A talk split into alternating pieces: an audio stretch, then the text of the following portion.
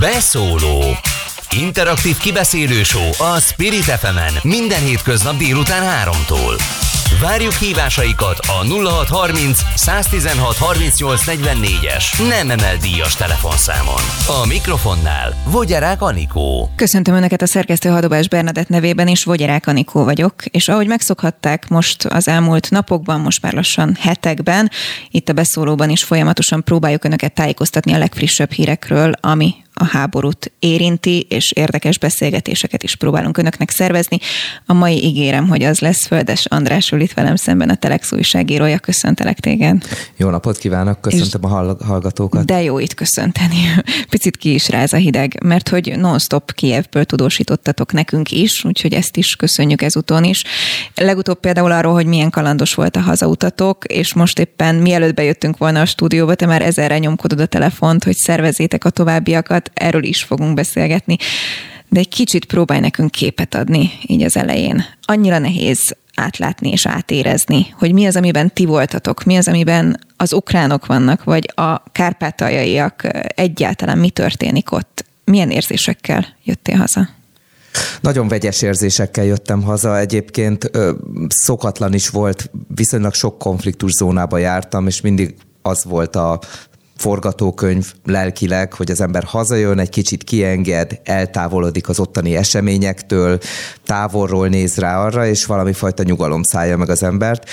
Most először fordult elő az, hogy hogy ez nem történt meg, mert hazajöttem, és velem maradt a konfliktus, azt éreztem egyrészt a körülöttem élőkön, hogy benne vannak, mindenki a híreket nézi, mindenki erről a konfliktusról beszélt, tehát az eltávolodásra ilyen szinten sem volt lehetőségem, másrészt pedig ugye egyetlen határ választ el minket ettől a konfliktustól, tehát fizikailag sem éreztem azt, hogy nagyon távol van, és azóta is benne maradtam, benne maradtam ebbe a dologba, folyamatosan követem az eseményeket, nagyon sok ismerősöm van, tehát én a helyszíről is kapok ö, különböző impressziókat, és emiatt ö, lelkileg meg pszichésen is nehezebb ö, helyzetben vagyok most, mint, mint eddig. Tudod tartani ezek szerint a kapcsolatot bárkivel, aki ott van Kievben vagy a környéken?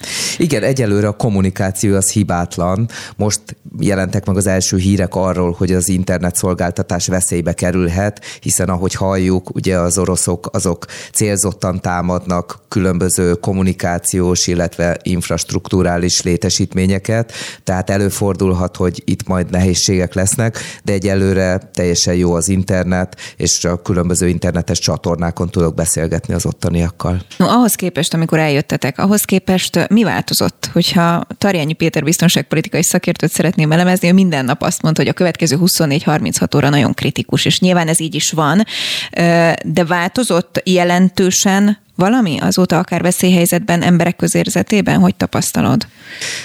Soha ilyen drasztikus romlása a helyzetnek nem történt a szemem előtt, tehát én ilyen, ilyen drasztikus változásokat nem láttam Kijevben, és azt hiszem, hogy, hogy ezek, ez a helyzet, ez, ez csak fokozódik, amióta mi eljöttünk.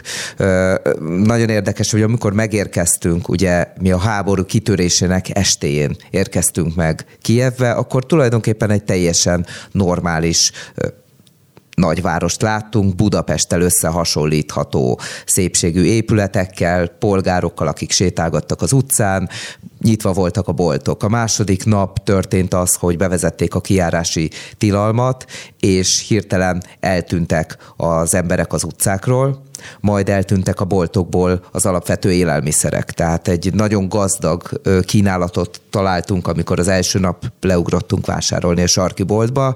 A következő nap már nem volt kenyér, nem volt tej, sorok álltak a boltokban, tehát ott érezhető volt ez a feszültség de még mindig működött a város. Később, egy nappal később leállt a tömegközlekedés egy része, a metrók egy része nem járt, hiszen ugye már óvóhelyek kialakították az állomásokat. Később a metró teljesen leállt, és amikor mi eljöttünk, akkor a vonatközlekedés is teljesen esetlegessé vált, nem lehetett tudni, hogy honnan, mikor, milyen időközönként, milyen utas számmal indulnak vonatok, tehát egy teljes lutri volt egyáltalán Kiev elhagyása, tehát gyakorlatilag a, a város rendszere az a szemünk előtt épült le, megdöbbentően rövid idő alatt. Mindenki azt gondolná, hogy a civilizáció azért egy ilyen erősebb vázat biztosít a mi életünknek. Hát én azt tapasztaltam, hogy nem. És valószínűleg ez a folyamat azóta is tart. Beszéltetek ott ugye helyiekkel is. Mit tapasztaltatok a bejelentkezésekből? Olyan érzésünk volt nekünk itthon, mint hogyha nem lenne erős pánik. Nekem például van ukrajnai barátnőm, aki itt él Magyarországon, az egész családja Kievben van. Minden hétvégén képzeld el, hazamegy a háború kitörése óta, most hétvégén is otthon volt, és ő azt mondta nekem, ami számomra megdöbbentő volt, és nagyon érdekel ugye a tapasztalatod, hogy higgyem el, hogy, hogy egyébként neki például egyetlen barátja, szomszédja, családtagja sem jött el Kievből. Te hogy látod ezt? Ugyanígy látom, megdöbbentő tapasztalat volt ez is, nem erre számítottam. Nagyon érdekes volt látni, hogy, hogy az emberek nyugodtak, és 50-60 emberrel interjúztunk, amik kim voltunk, és gyakorlatilag mindenki azt mondta, és tulajdonképpen láttuk a, a szemükön is ezeknek az embereknek, hogy valóságot közvetítenek, hogy ők nyugodtak. Az általános leírása a helyzetnek az volt, hogy az első nap, amikor ugye lerohanták az országukat, akkor mindenki pánik meg depresszió vett erőt, és ez nagyjából estig tartott, és onnantól egyfajta nyugalom fogta el őket, és és azt mondták, hogy jöjjön, aminek jönnie kell, és ez a nyugalom egyfajta aktivitással párosult.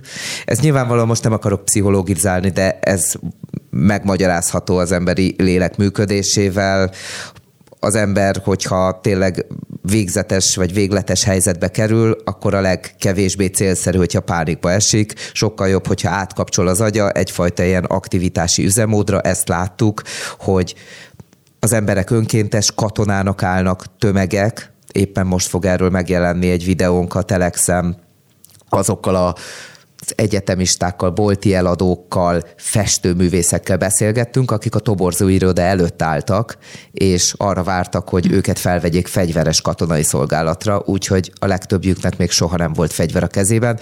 Nem voltak pánikban, inkább derűsek voltak, ez is nagyon furcsa a mi videónkon ez a, ez a kettősség, és akik pedig nem fegyveres szolgálatra jelentkeztek, azok önkéntes munkában végeznek, például konyhai munkát, tehát főznek, mondjuk az uh-huh. önkéntes katonákra, vagy segélyeket szállítanak innen-oda, tehát mikor mi jöttünk el, akkor egy kis hotelben húztuk meg magunkat, és próbáltunk kijutni a az állomásra voltak is kocsiai a hotelnek, de mondták, hogy sajnos egyik sem áll rendelkezésre, mert mindegyikkel segélyeket szállítanak valahová a városban.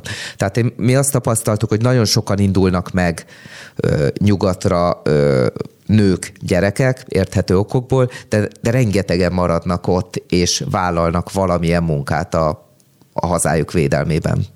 No, amikor ti elindultatok, ugye mondtad, hogy kvázi igazából akkor, amikor megérkeztetek, akkor tört ki a háború. Előtte nyilván téma volt nálatok is, nálunk is, a komplet sajtó foglalkozott ezzel, de szerintem hát majd, hogy nem tízből tíz szakértő azt mondta, hogy itt háború nem lesz, odáig nem fog elmenni Putyin, stb. Hogy indultatok el, milyen hangulatban? Egy kiélezett helyzetben azért az ugye már az előtte való napokban azért ott már sokan tippegetek, igen, nem, igen, nem, igen, nem hogy éltétek meg ezt, amikor egyszer csak az volt, hogy figyeljetek, kitört a háború?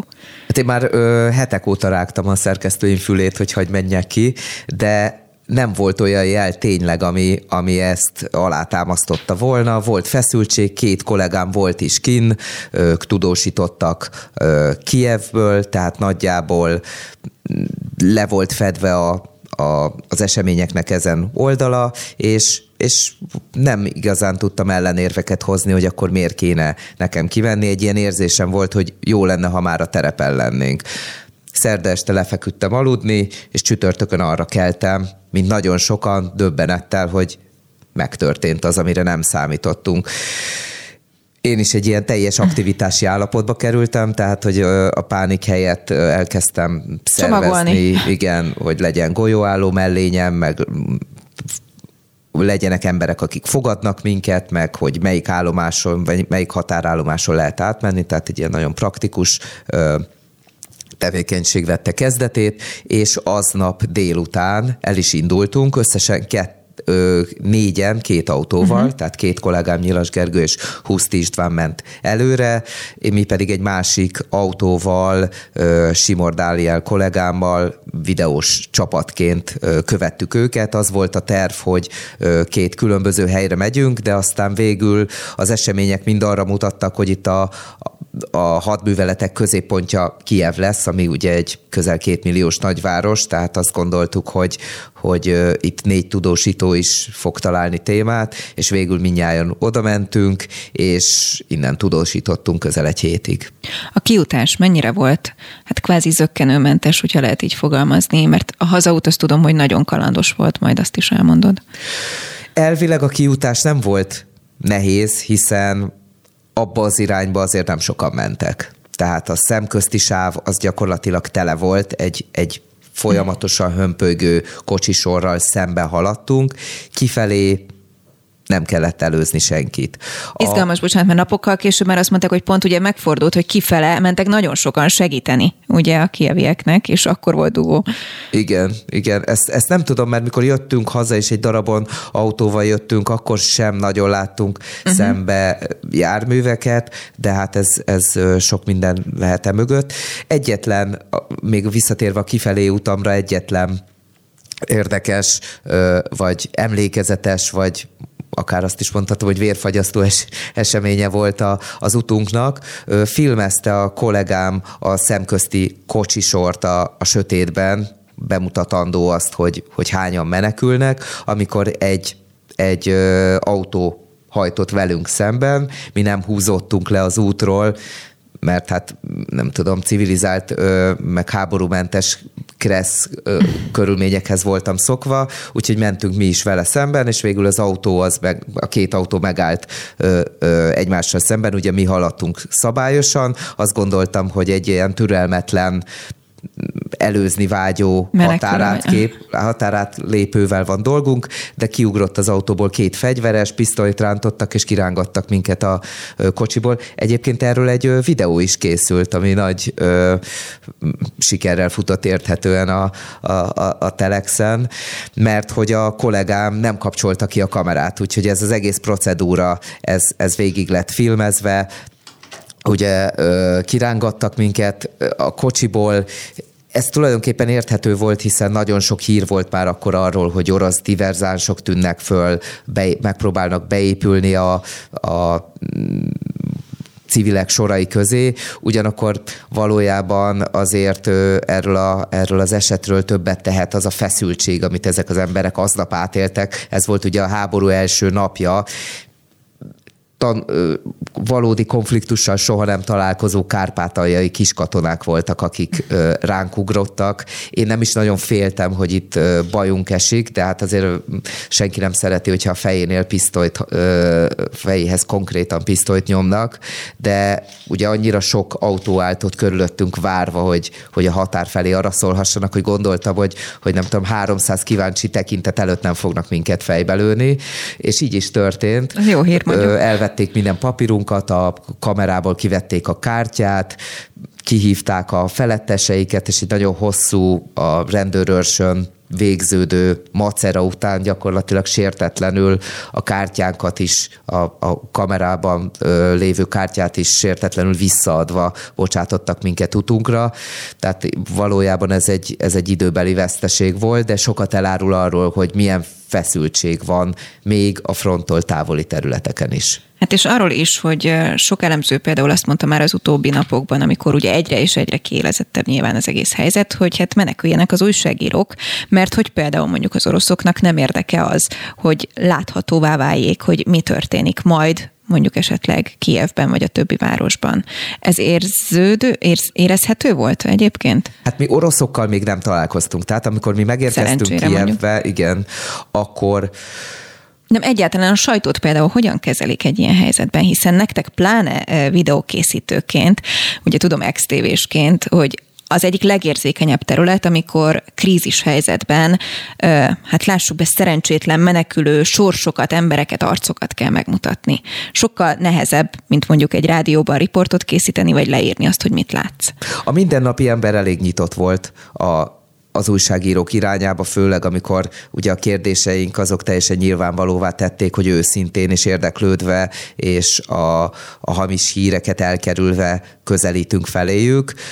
Itt nem nagyon voltak gondok. Nagyon sok volt ugyanakkor már a katona, a katonai létesítmény, az különböző barikád Kiev utcáin, és ezeknek a közelében macera volt filmezni, miközben ugye mi szerettünk volna ilyen képeket is csinálni, tehát ez nem segítette a, a munkánkat. Többször volt olyan, hogy katonák vagy fegyveres személyek átvizsgálták az iratainkat, de ez teljesen természetes egyébként, tehát Kiev ukrán részről nem éreztünk akkor a nyomást, meg volt ez a feszültség, tudtuk, hogy gyanakodva néznek ránk az első pillanatban, de aztán ezeket mindig ki tudtuk magyarázni. Az orosz érintettséget szerencsére sikerült elkerülni, akkor az orosz csapatok még a, a kievi elővárosokban voltak, olyan, mintha hát most szörnyű ilyesmit mondani, de mintha mondjuk Dunakeszit nél már folynának a harcok, de Budapest belső területein még, még működne az élet. No, milyen volt az élet a hétköznapok? Ugye picit már beszéltél arról, hogy milyen változást tapasztaltál meg az ott töltött idő alatt, de mégis számunkra szerencsére és maradjon is így, elképzelhetetlen az, amikor megszólalnak a légvédelmi riasztások, és egy idő után kvázi azt volt tapasztalható a kinti tudósítóktól, hogy minthogyha már ilyen jó a napi rutin része, oké, okay, akkor fölkelünk, lemegyünk, visszajövünk, ami, ami hátborzongató. Ez valóban így éli meg odakint az ember? Kiárási tilalom. Sokszor mondj, volt olyan, hogy egy napig nem lehetett elhagyni egy szállodát például, és az erkéről kellett tudósítani. Igen, ez, ezek mentek. Mi tulajdonképpen elég hamar hozzászoktunk ezekhez a sziréná sziréna hangokhoz, a riasztásokhoz, illetve a távoli robbanások hangjához. Mi úgy ítéltük meg, hogy meglehetősen biztonságos helyen vagyunk, egy három emeletes épület második emeletén voltunk, magas épületekkel körülvéve. Tehát, egy abszolút civil szektorban. Egy teljesen egy belvárosi Lakó, szektor, olyan, mint hogyha mondjuk Budapesten a Király utca környékén uh-huh. laktunk volna valahol. Tehát egy, egy, egy decens polgári környéken, de egy alacsony házban, magas házak között. Úgyhogy mi nem mentünk le az óvóhelyre, össze volt készítve minden, hogyha mégis rohanni kéne, de mi ö, ott, ott maradtunk a, a szirénázás idején, és ezt egyébként nagyon sokan csinálták, nem kötelező lemenni az mhm. óvóhelyre, van, aki lemehet a háznak a pincébe, nálunk ilyen nem volt, tehát mi a közeli két-három percre lévő metró megállóba tudtunk volna elmenni. Ezt... Bocsánat, ezt is rögtön tudod egyébként? Tehát, hogy szó volt arról korábban, itt azt olvastuk, hogy van valami app, ami a legközelebbi óvóhelyet mutatja, tehát honnan tudod, hogy hova kell menned? Hát onnan, hogy egy ilyen munka mindig információgyűjtéssel kezdődik, tehát hogy... Tehát nem hogy, csak kiszaladtatok. Igen. Az, azért is volt jó, hogy ketten mentünk, miközben ö, ö, Simor Dániel kollégám vezetett, én a telefonomat nyomkodtam, és a helyi uh-huh. kapcsolataimtól gyűjtöttem be információkat. Ö, gyakorlatilag az első órában már tudtuk, hogy hol van az óvóhely, valaki küldött nekünk egy ilyen Google Maps-et, amin be is voltak jelölve a, a, a lehetséges célpontok, de a metró megálló az egy annyira egyértelmű célpont, pont, vagy annyira egyértelmű óvóhely ö, volt, hogy, hogy nem is nagyon kerestünk mást. De mondom, nekünk még nem kellett elhagyni a, a, a, a helyet. Feszült volt a helyzet, de azt tudni kell, hogy ez, amikor az ember terepen van, akkor ugyanez az aktivitás tulajdonképpen kioltja a, a félelmeket, tehát mi mindennapokban nem éreztük a feszültséget, nem sugárzott ez az emberekből se, ahogy említettem, mindenki nyugodt volt, és ilyen tevékeny, és, és arra koncentrált, hogy mit tud tenni, nem pedig arra, hogy, hogy milyen pánik hangulatban uh-huh. tudja magát kergetni. Úgyhogy, úgyhogy mi eb, ebben a, a, az időszakban meglehetősen nyugodt helyen voltunk. A, a kollégáim meg nyugodt környezetben tudtunk dolgozni, annak ellenére is, hogy persze rengeteg volt a fegyver az utcán, nagyon sok helyen jelentek már meg ezek a, a barikádok, illetőleg Nyilas Gergő és Huszti István kollégám már volt olyan helyen, ahol közvetlenül előttük zajlott valami fajta tűzpárbaj. Nagyon sokkoló azért ezt hallgatni, pláne azt a hidegvért nyilván, amivel dolgoznatok kell ilyenkor edzett vagy, hogyha lehet így fogalmazni, nagyon sok helyen jártál már, ahol komoly kiélezett konfliktus no de pláne háború volt.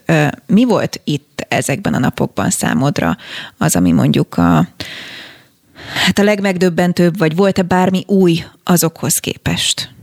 Igen, tulajdonképpen ez a, a számomra legmeglepőbb dolgot már említettem, hogy mennyire gyorsan épül uh-huh, le uh-huh. a civilizáció, az infrastruktúra. Na de azért, mert most itt volt alkalmad végigkövetni ezt, és máskor mondjuk csak esetleg később csatlakoztál be, vagy, vagy valóban ez, ez minden eddiginél gyorsabb leépülés? Nem, nem láttam még ilyet soha. Tehát ahol voltam közvetlen ö, háborús helyzetben, az például Irakban Moszul ostroma volt, ami már egy szétlőtt város volt, amikor uh-huh, én megérkeztem uh-huh. 2016-ban, 2017-ben még egyszer visszamentem, ott az egy, egy nagyon kemény városi ütközet uh-huh. zajlott a, az iszlám állam és a szövetséges csapatok között, kurd megerősítéssel, és ott már gyakorlatilag szétbombázott, szétlőtt utcákat láttam, és vízért sorban álló lakókat, tehát hogy itt ezt a folyamatot nem tudtam végigkísérni, illetőleg hát Afganisztánban voltam, ami 20 éve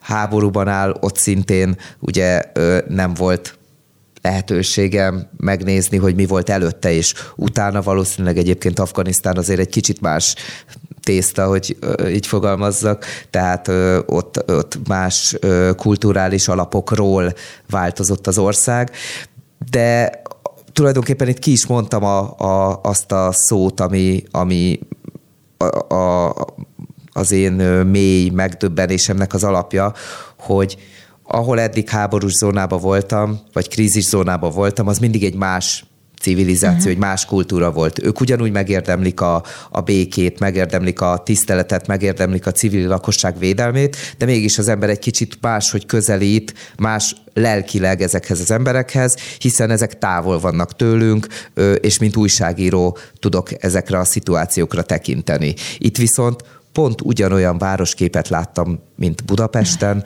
pont ugyanolyan öltözetű emberek húzták a szerencsétlen gurulós bőröngyeikben a, az életüket, mint amilyen gurulós bőröndöket itt a turistáknál lehet látni a Buli negyedben például. Ugyanazokat az appokat nyomkodták a telefonjukon, tehát egy tehát tulajdonképpen azt, azt lehet mondani, hogy a saját kultúrámat, a saját embereimet, a saját közösségemet láttam egy nagyon kiélezett, egy nagyon tragikus, háborús helyzetben, és ez, ez, ez szíven üt, üti az embert. Most mit mondtak azok, akikkel tudott tartani a kapcsolatot az utóbbi órákban, napokban? Tudtál velük beszélni? Most mi a helyzet? Tudtam, és nagyon érdekes, hogy ugyanez a nyugalom van bennük, közvetlenül a, a mi ö, apartmanunk mellett, ahol, ahol eleinte laktunk Kievben, élt egy nagyon kedves pár, akik szintén véletlenül a médiában dolgoztak, és velük tartottuk mm, a kapcsolatot, és most írtam rájuk, hogy minden rendben van-e, és úgy írtak vissza, mint hogyha nem tudom, a nyaralásról érdeklődtem volna. Minden rendben van, felkészültek, bevásároltak, várják, hogy mi lesz nagyon érdekes tudatállapotban vannak az emberek, miközben persze tőlük 20 kilométerre, most éppen Irpin városában a lakosság az orosz tűz közepette, mivel hogy nem tartják be ezt a, a tűzszüneti enged, e, e, egyezményt a, a civil lakosságra vonatkozóan, tehát ezek a civil lakosok az orosz tűz közepette menekülnek, vagy menekültek a városból kifelé, és többen meg is haltak e közben tehát hogy, hogy a, a front az egyértelműen közeledik a város felé. No, innen folytatjuk az úti beszámolót. Földes András van velem a Telex újságírója, és a rövid hírek után jövünk vissza. Beszóló Interaktív kibeszélő show a Spirit fm minden hétköznap délután 3-tól. Várjuk hívásaikat a 0630 116 38 44-es nem emel díjas telefonszámon. A mikrofonnál Vogyarák Anikó. És Földes András a Telex újságírója, akit továbbra is köszöntök itt, és az elmúlt fél órában beszélgettünk már az élményeidről, én onnan mennék tovább, hogy hát számunkra nyilván nagyon megrázó környezetet írtál le, hiszen egy háborús környezetben voltál most is, és beszéltünk már arról is, hogy hogy, hogy érezted, hogy miben más mondjuk az afganisztáni környezethez képest Kievben kvázi haditudósítónak lenni. És most éppen azt szervezed, hogy visszamehessél, ami nyilván egy civil ember számára felfoghatatlan. Tehát azt mondja, hogy normális. Tehát tényleg vissza szeretnél menni? És miért? Vissza szeretnék menni, remélem ezt a szerkesztőim is hallják, és, és azért, mert hatalmas kíváncsiság van bennem, tehát tulajdonképpen az én egész újságírói munkámat ez hajtja a kezdetektől fogva, hogy, hogy érdekelnek dolgok, és meg akarom tudni, hogy mi van mögöttük, mi van ott, mi hajtja ezeket az eseményeket, és most éppen egy olyan precedens nélküli háború zajlik a környezetünkben, ami minket is érint, és ami, ami rengeteg kérdést vet föl, és egyszerűen érdekel, hogy ez hogy néz ki a terepen, erről mit lehet megtudni. Különösen abban a helyzetben, amikor ugye a modern hadviselésnek már nagyon fontos része az információs háború. Tehát, hogy hamis híreket terjesztenek el, ebben az oroszok különösen ö, erősek. Ugye Magyarország gyakorlatilag ö, nehéz bombázva van ezekkel az orosz ö, félrevezető hírekkel. Idefelé jövet a, a taxisofőrrel is egy hosszas beszélgetésem volt, és gyakorlatilag egy ilyen putyinista propagandát próbáltam neki ö, valamennyire eloszlatni. Árnyalni? Hát ha nem is árnyalni, az azért több, több ez, ez az árnyalásnál többet igényelt, de hogy, de hogy az internetes kommenteket, vagy akár a, a közmédiát nézve ö, tulajdonképpen nagyon sok dolga van a, a független újságírónak, meg a független újságírói munkának ebben a helyzetben. Tehát azt is tudom az én személyes kíváncsiságom mellett, hogy, hogy nagyon fontos, hogy legyenek hírek a terepről abban a helyzetben, amikor egész fizetett gépezetek dolgoznak azon, hogy ezek a hírek, ezek Gellert kapjanak, és tulajdonképpen egy olyan helyzetet állítsanak be, amiben Ukrajna az agresszor, és Oroszország egy védekező fél. Én itt most nem akarnék se pro, se kontra semmit mondani, de legalábbis a terepen tapasztalt események, amikor is ugye Kiev mellett orosz csapatok lőttek civileket, és erről közvetlen információkat szerezhettünk, ez nem ezt a képet erősíti.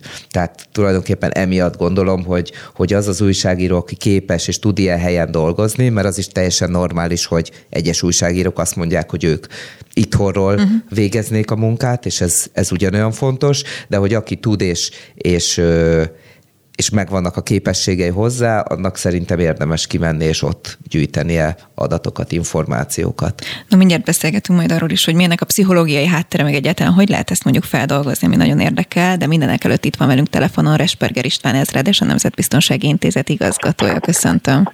Jó napot kívánok! És arra kérem önt, hogy próbálja meg összefoglalni a hallgatóknak, hogy most éppen mi a legfrissebb, mi történik a szomszédos Ukrajnában. Ugye mi itt eh, már Földes Andrással szóba hoztuk azt, hogy éppen Írpiny bombázása tart, vagy ért véget. Az egyik legfrissebb hír az az, hogy egyébként eh, egy tévésztár is meghalt most a bombázásokban, eh, aki hát valószínűleg ugye próbált nyilván védekezni, meg az ő arcát adni ahhoz, hogy minél többen álljanak be és próbáljanak kiállni az oroszok ellen. Mi van most? Ukrajnában? Hát azt lehet mondani, hogy egy nap hadműveleti szünet után újra kezdődtek a erősebb hatású műveletek, sokkal több sorozatvetővel, sokkal több légicsapással történnek a, a műveletek. A déli irányban ugye Mariupol az a város, ami nagyon keserves órákat ér át, itt már másodszor nem sikerült a humanitárius folyosó megnyitása. A másik irányba a Krímfélszigetről kiindulva Odessa irányába folynak műveletek.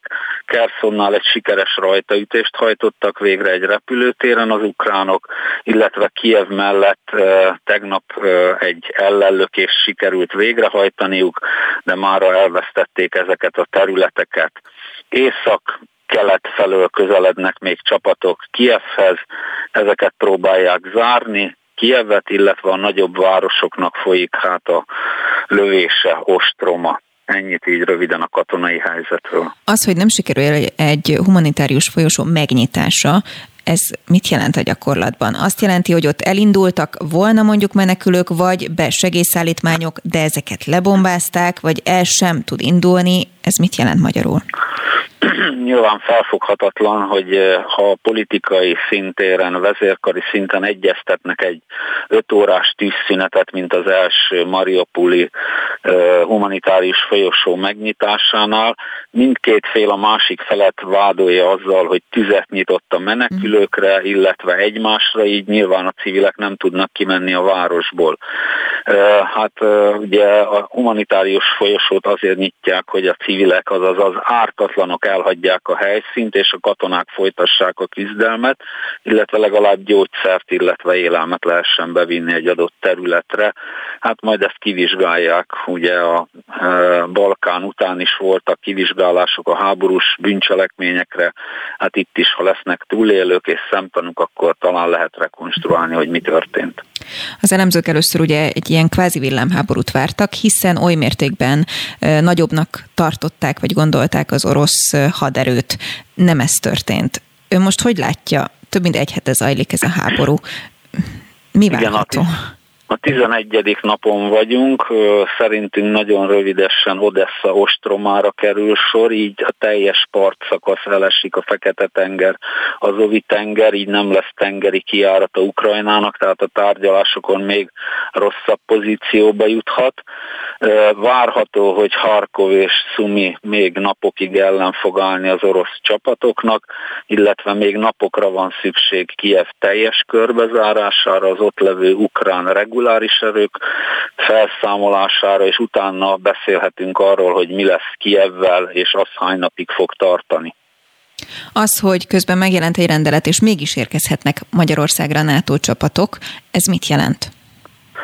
Ez azt jelenti ugye, hogy a Magyar Honvédség a megfelelő erőkkel a magyar-ukrán határon a rendvédelmi kollégákkal együtt teljesít szolgálatot. Ez egyrészt a lakosság védelmét, megnyugtatását szolgálja, illetve közreműködnek a humanitárius válság, azaz a migráció kezelésében, és felkészülnek különböző feladatokra. A NATO csapatok ugye amúgy is jelen vannak Magyarországon, több nemzetiségi hadosztályunk van Székesfehérváron, Pápán van stratégiai szállító képessége a NATO-nak, tehát ezek a katonák jelen pillanatban különböző feladatokat látnak el.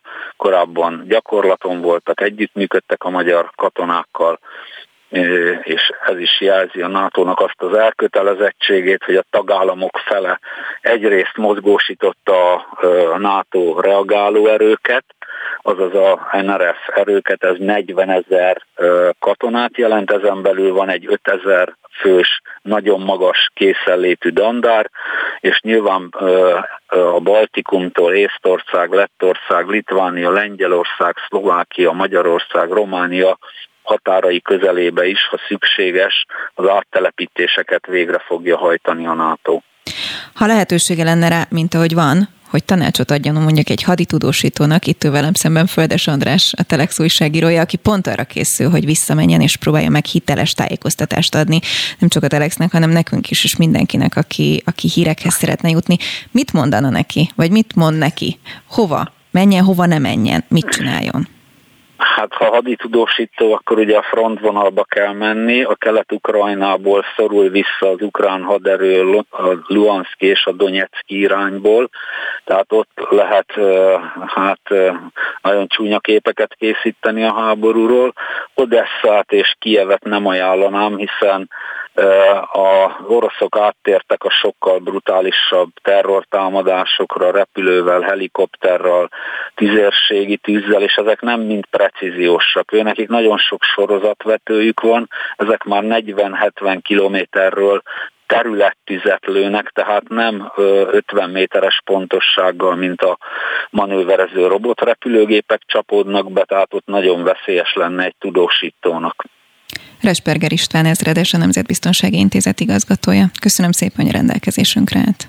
Köszönöm szépen, békésebb napokat kívánok. Viszont.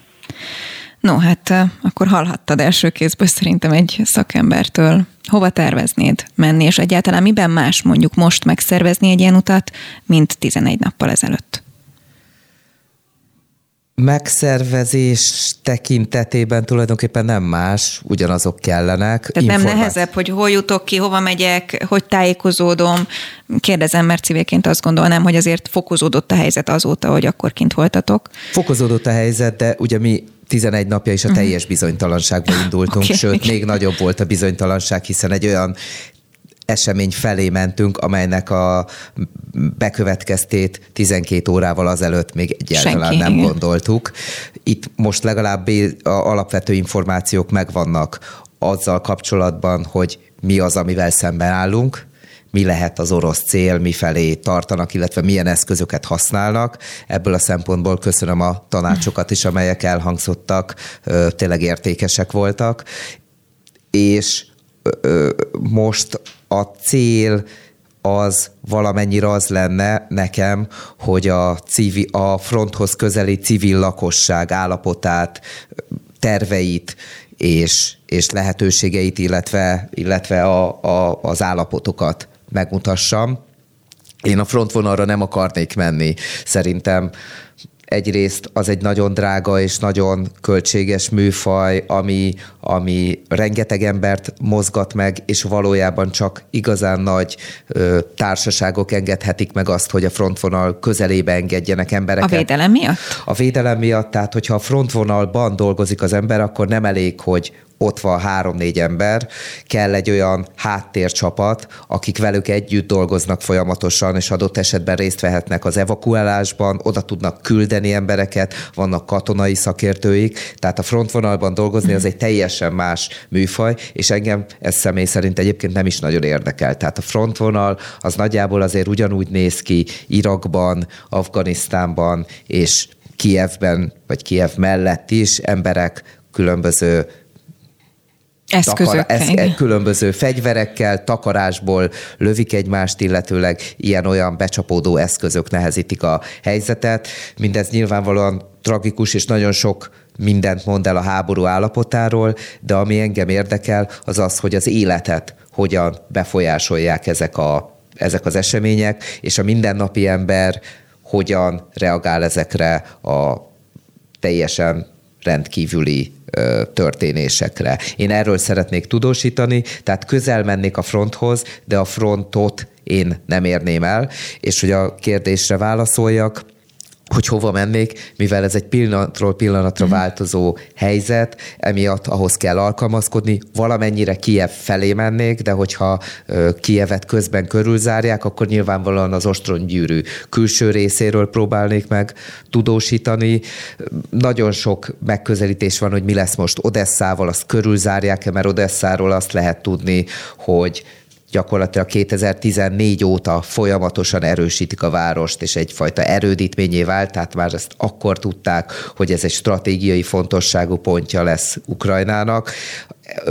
Odessa bevétele az, az nem biztos, hogy annyira könnyű lesz, és még az is lehet egyes szakértők szerint, hogy egyszerűen csak körülzárják a várost, és nem próbálják meg elfoglalni, tehát ez teljesen más helyzetet teremt, mint hogyha például ez lesz most a műveletek középpontja, és Kievet egy kicsit hátrébb sorolják. De fogalmunk sincs, hogy mi van Putyin fejében, úgyhogy az ember tényleg percről percre kell, hogy nézze a híreket. Mennyire könnyű interjúkat készíteni például? Mennyire beszélnek angolul? Mert Kievben... feltételezem azt, hogy pont ukránul mondjuk nem biztos, hogy beszélsz. Nem, de hát azért Vagy mindig... van egy tolmácsotok, aki segít? Így van, így van. Tehát, hogy a tolmács az nagyon fontos. Egyrészt a a nyelv miatt, másrészt, hogy e- ezek az emberek tulajdonképpen nem is csak tolmácsok, hanem egyfajta segítője uh-huh. az újságíróknak, tehát nekik vannak telefonszámjuk, ők tudják, hogy hogy működik a közlekedés, meg vannak azok Minden. a mindennapi információik, amikkel aztán könnyebben lehet a terepen dolgozni és az, info, az, az interjú készítésről hát egy nagyon sajátos tapasztalatunk volt, hogy a magyar újságírót, a magyar embert azt, azt nagyon ö, gyanakvással fogadják. Ilyet, ilyet én még soha nem hm. tapasztaltam a világon, tehát amikor meghallották, hogy magyarok vagyunk, akkor előjöttek azok az olvasmány élmények, amik gyakorlatilag arról szóltak, hogy mi egy orosz barát országból uh-huh. érkezünk, és tulajdonképpen a magyar újságíró az orosz propaganda egyfajta megtestesítője. És ez mondjuk tíz interjú alanyunk közül kilencnél előfordult, és akkor a, a, a, a tolmácsunk, a fixerünk, ahogy ezt a szak nyelv mondja, már egy ilyen panellel kezdte a beszélgetést. Egyébként ezt a fixert vagy tolmácsot is az elején meg kellett győzni, tehát el, elmondtuk nekik, hogy igen, mi egy független lap vagyunk, mi tulajdonképpen egy olyan lap újságírói vagyunk, amelyet korábban a, a kormányhoz közeli erők szüntettek meg, és alapítottuk meg ezt az új lapot. Mi mindenképpen a függetlenség pártján állunk, és mindenképpen ö, elhatárolódunk a hivatalos orosz barát ö, propagandától. Ezzel meggyőztük a, a fixerünket, és később ezt a panelt minden egyes interjú előtt gyorsan ledarálta, és amikor megértették az emberek, hogy miről van szó, akkor már beszéltek. De minden esetben, vagy nagyon sok esetben egy, egy, egy grimasz fogadta azt a kijelentést, hogy mi Magyarországról jöttünk, és ez, ez nem könnyítette meg a, a munkánkat. Én hasonlóan perverz vagyok szerintem, hogyha szakmáról van szó, nem leszek frontvonalban, Például azért, mert van egy másfél éves pici fiam, de szerintem kb. 10-ből 10 civil, hogyha hallgatja ezt a beszélgetést, akkor felmerül benne, hogy jó-jó, de nem félsz.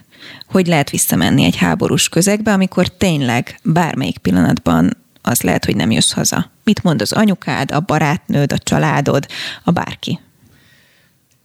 Azt kell tudni, hogy egy ilyen út az mindig nagyon ö, alapos információgyűjtéssel indul, tehát hogy soha nem úgy megyek az adott terepre, mint egy turista, aki érdeklődve benéz egy-egy sarok mögé, hogy ott lát-e valamilyen érdekességet. Mindig tudom, hogy hova megyek, ott mire számíthatok, mit, mik az aktuális hírek. Ezem, emellett mindig vannak helyi kapcsolataim, akikkel folyamatosan tudok kommunikálni. Tehát van egy olyan hálózat, ami segíti az én munkámat. Tehát amikor én a terepre megyek, akkor a biztonság az nagyon fontos a számomra, hiszen én híreket akarok közölni, nem pedig magamat veszélybe sodorni, vagy izgalmas helyzetekbe uh-huh. kerülni önmagáért, ez, ez egyáltalán nem vonz. Tehát egy olyan környezetet alakítok ki, amiben a lehető legbiztonságosabban dolgozom, és mindig is volt olyan döntés, amikor azt mondtam, például itt a műsor első részében előkerült Moszul, amikor Moszul ostrománál döntést kellett hozni, hogy akkor most ne, a városnak nem ezen, hanem azon részére uh-huh. megyünk. Itt is ö, érdekes dolgok történnek, de a legfrissebb hírek szerint most mondjuk egy másik negyedben zajlik a lövöldözés, akkor mi nem megyünk oda. Jó, És jó, de egy háborúban azért mégiscsak ott vannak a spontán faktorok, vagy amit most mondott a Resperger István is, hogy bármikor előfordulhat, hogy adhok lövöldöznek, kvázi ilyen terrorista módszereket emlegetett őt. Igen. Hát nyilvánvalóan ennek van egy, egy pszichológiai aspektusa, hogy mm, én valahogy máshogy kezelem szinte természetes módon a Azt veszélyt. én értem, a családod, a barátaid, ők mit mondanak neked?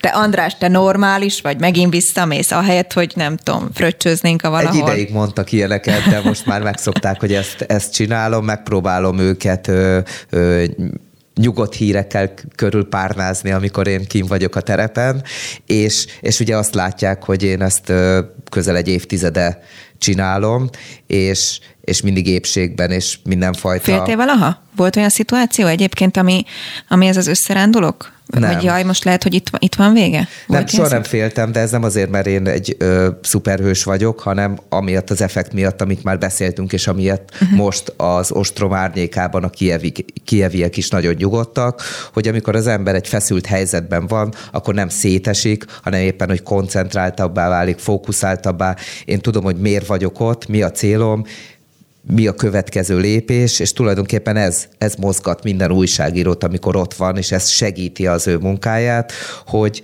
hogy tudja, hogy mi a, mi a célja, miért van ott, és amikor feszült helyzet van, akkor arra koncentrál, hogy azt a célt hogyan éri el.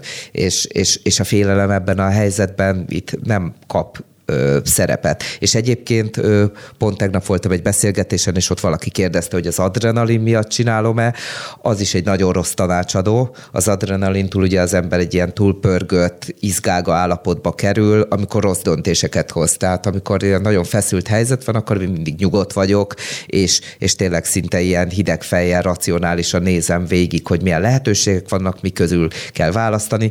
Tudom, hogy hogy ennek van veszélye, de ezt vállalom, mert, mert ez egy fontos munka, és ez, ez engem tényleg nagyon érdekel.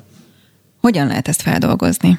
Ugye pont azzal kezdtük, hogy mondtad, hogy talán abban más ez a helyzet most, mint amikben eddig voltál, hogy nem tudod annyira letenni, mert egyrészt itt van a szomszédban, ismert közegben van, stb. Hogyan, hogyan tudja ezt egy újságíró feldolgozni? Hogy ne kattanjon bele, hogy ne, nem tudom, ne kezdjen el szorongani, én annó egyébként még tizen évvel ezelőtt a szakdogám egy részét ebből írtam, hogy nekünk újságíróknek nincsen meg például az a pszichológiai segítség, amikor ott voltam első nap egy vörösi szapon, és konkrétan ö, ott emberek holtestei ö, szedték ki mellőlem a, a, a vörösi szabból, és nincs erre utána egy szakember, aki leültett téged, mint tudósító, vagy mint szakember, és akkor azt mondja, hogy na, beszélgessünk. Igen, hát ez a magyar média viszonyoknak egy nagyon nagy hiányossága, hogy erről senki nem beszél, nincs, nincs szó ilyesmiről, és ö, én tulajdonképpen már évek óta űztem ezt a konfliktuszónás újságírást, amikor egy teljesen véletlenül egy szociális munkás barátommal találkoztam, pont akkor tértem vissza Irakból, és mondta, hogy na, és akkor, hogy a szupervízió az uh-huh. azzal mikor, mi, mikor megyek, és mondtam, hogy Ahova? miről beszél. Igen. Igen. És akkor kiderült, hogy ők, akik szociális munkásként nehéz helyzetben lévő emberekkel dolgoznak, kapnak rendszeres pszichológiai segítséget ahhoz, hogy ezt a nagyon sok nyomort és terhet fel tudják magukban dolgozni, még úgy is, hogy ugye ők közvetlenül nem látják ezt a ezt a traumát. Mi pedig újságíróként közvetlenül látjuk is, és mégsem foglalkozunk vele. Hát és sőt, és ő... nem áll le a kamerád, és ott vagy, és tehát duplán látod. Sőt, utána, amikor megvágod ezeket az anyagokat, akkor nem duplán, hanem sokszor látod. Igen. És én akkor az ő tanácsára mentem el egy pszichológushoz, akivel gyakorlatilag erről beszélgettünk sokszor, és, és azt hiszem, hogy hogy, hogy legalábbis a pszichológus elmondása alapján ezeket sikerült tulajdonképpen semlegesíteni, de nekem azért soha nem voltak olyan erős reakcióim erre, valahogy én ezt természetesen jól kezeltem, tehát nem, azt nem úgy kell elképzelni, mint a filmekben, hogy így hajnalban a takaró alól így izzadtan fel, felülök, és, és azt mondom, hogy uh-huh. úristen, miket álmodtam, és megint visszajöttek a lövöldözés uh-huh. emlékei. Nem, nem voltak ilyen, ilyen reakcióim, de az biztos, hogy, hogy a megelőzés is nagyon fontos, tehát hogy én ezzel aktívan foglalkoztam, most egyelőre nem, tehát hogy ezt, ezt a munkát ezt abba hagytam, még az is lehet, hogy, hogy újra fogom kezdeni, pont azért, hogy ezeket a, az élményeket kibeszéljem, és, és hogy fel tudjam dolgozni. Tehát azt gondolom, hogy ezzel igenis foglalkozni kell, és nagyon sajnálom, hogy, hogy a magyar médiában ez egyáltalán nem, nem téma szerkesztőségekben ez, ez, ez, ez olyan, mint hogyha valami, nem Persze tudom, az merül. ember egy, egy, egy saját mini pálmát kérne otthonra, valami luxus cikket, ami, amire valójában a munkához nincsen szükség.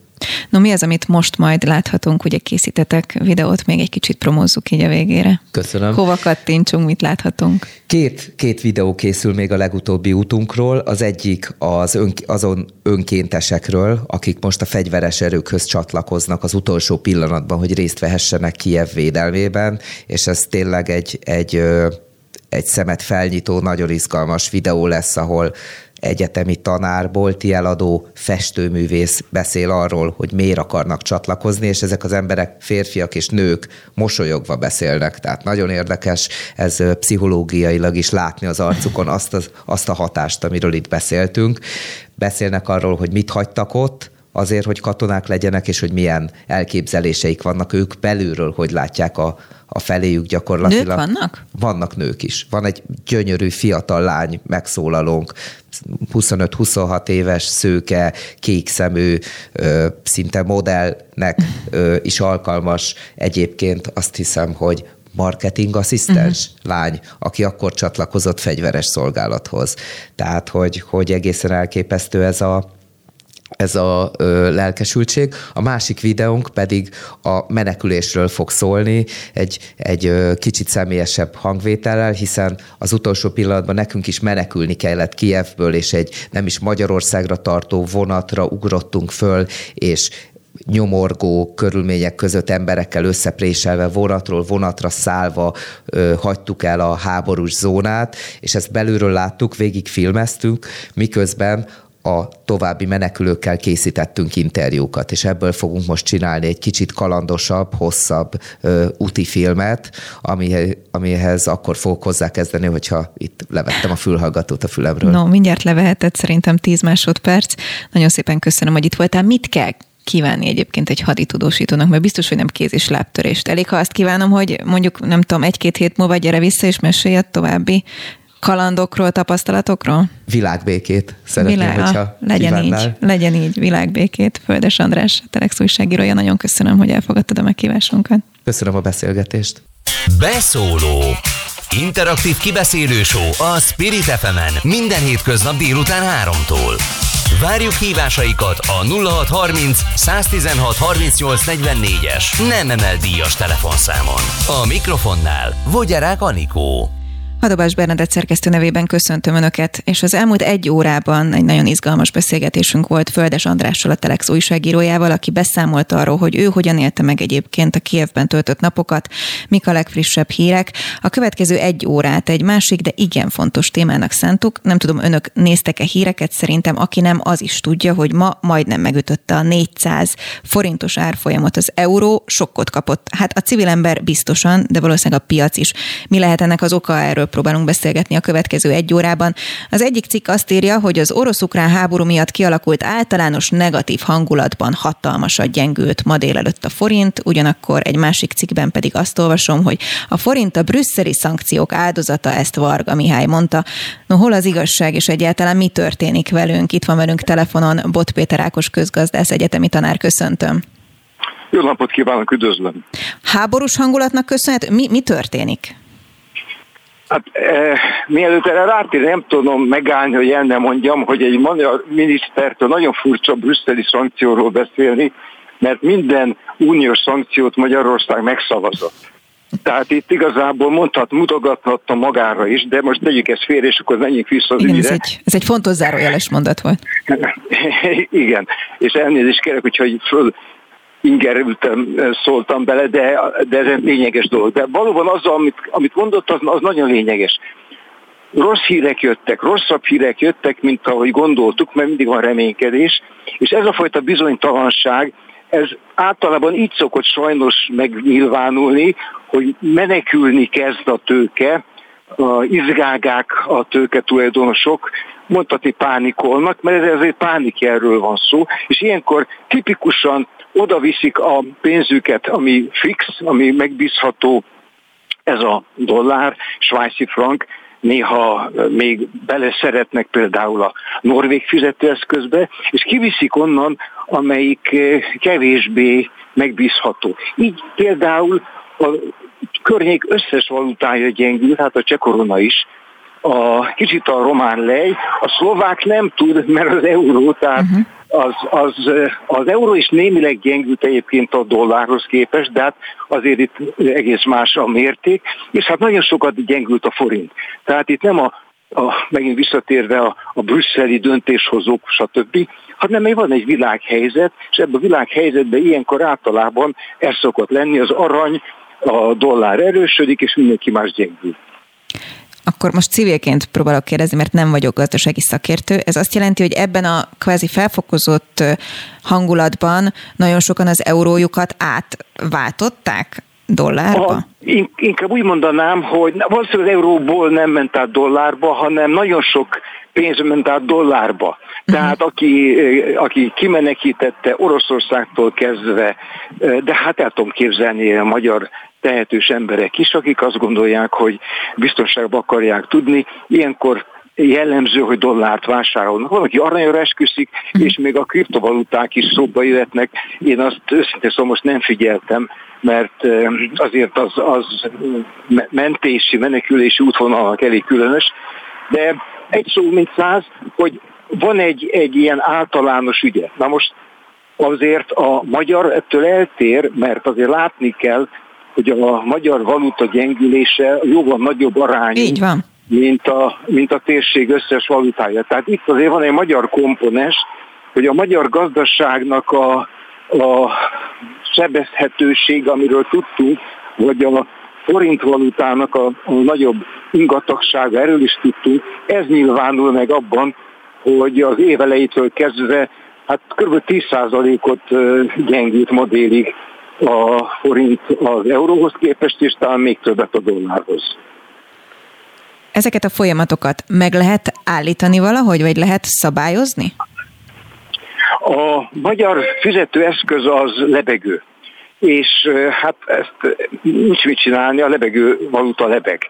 Persze, hogy mennyire lebeg, az attól függ, hogy a kereslet és a kínálat hogyan alakul, és az kiegyensúlyozott, akkor tulajdonképpen a lebegő sem jelent ugrálást. Például a cseh korona az egy kicsit gyengült például 2020 elején, amikor, sőt, jelentősen gyengült, amikor a a járvány volt a rossz hír, akkor is gyengült egyébként a forint. Hát ott talán még emlékszik, hogy 330 forintot kellett adni egy euróért a járvány előtt, és utána egy-két Én erre már nem is emlékszem. Egy-két napon belül fölment 360-ra, és akkor, akkor fogtuk a fejünket. Na most utána a járvány egy kicsit visszament, de a forintunk nem tudott visszaerősödni a 336-os szintre, és akkor ez most, ami, ha a nézők egy ilyen technikai fogalmat fogadnak tőlem, hogy van egy trendhatás. Tehát, hogy, hogy gyengül, akkor, akkor kicsit visszaerősödik, de már nem tud oda visszamenni, ahol volt, hanem egy gyengébb pontra megy vissza. És akkor így van az, hogy, hogy hát elindultunk 240-től, erről nem emlékezhet, mert akkor még eh, kisbaba volt tulajdonképpen, és, eh, és eljutottunk néhány, néhány év alatt erre a mostani szintre. Úgyhogy hogy itt van egy trendhatás, és ezért is eh, én legalábbis, mikor ember keres magyarázatot, akkor egyik magyarázat az, hogy hát a forint egy gyengülős, tehát ezért, amikor vissza, visszaerősödik, akkor se tud visszamenni pont oda, ahol előtte volt. Ez azt jelenti magyarul, hogy igazából soha nem érjük el újra mondjuk ezt a 330-as szintet? Hát én nem merek mondani semmit, mert, mert minden bekövetkezhet, de ezt úgy szoktuk finoman el, elhárítani, hogy nagyon-nagyon kicsi a valószínűség, ami azt jelenti, hogy valóban nem. Inkább attól fél az ember, hogy, hogy mi következik ezután, mert ugye ebből lehet látni, hogy a magyar valuta nagyon ki van téve a hullámverésnek. És, és nem is nagyon csodálom. Hát gondoljon bele, ez egy 9,5 milliós méretű ország, ami hazánk.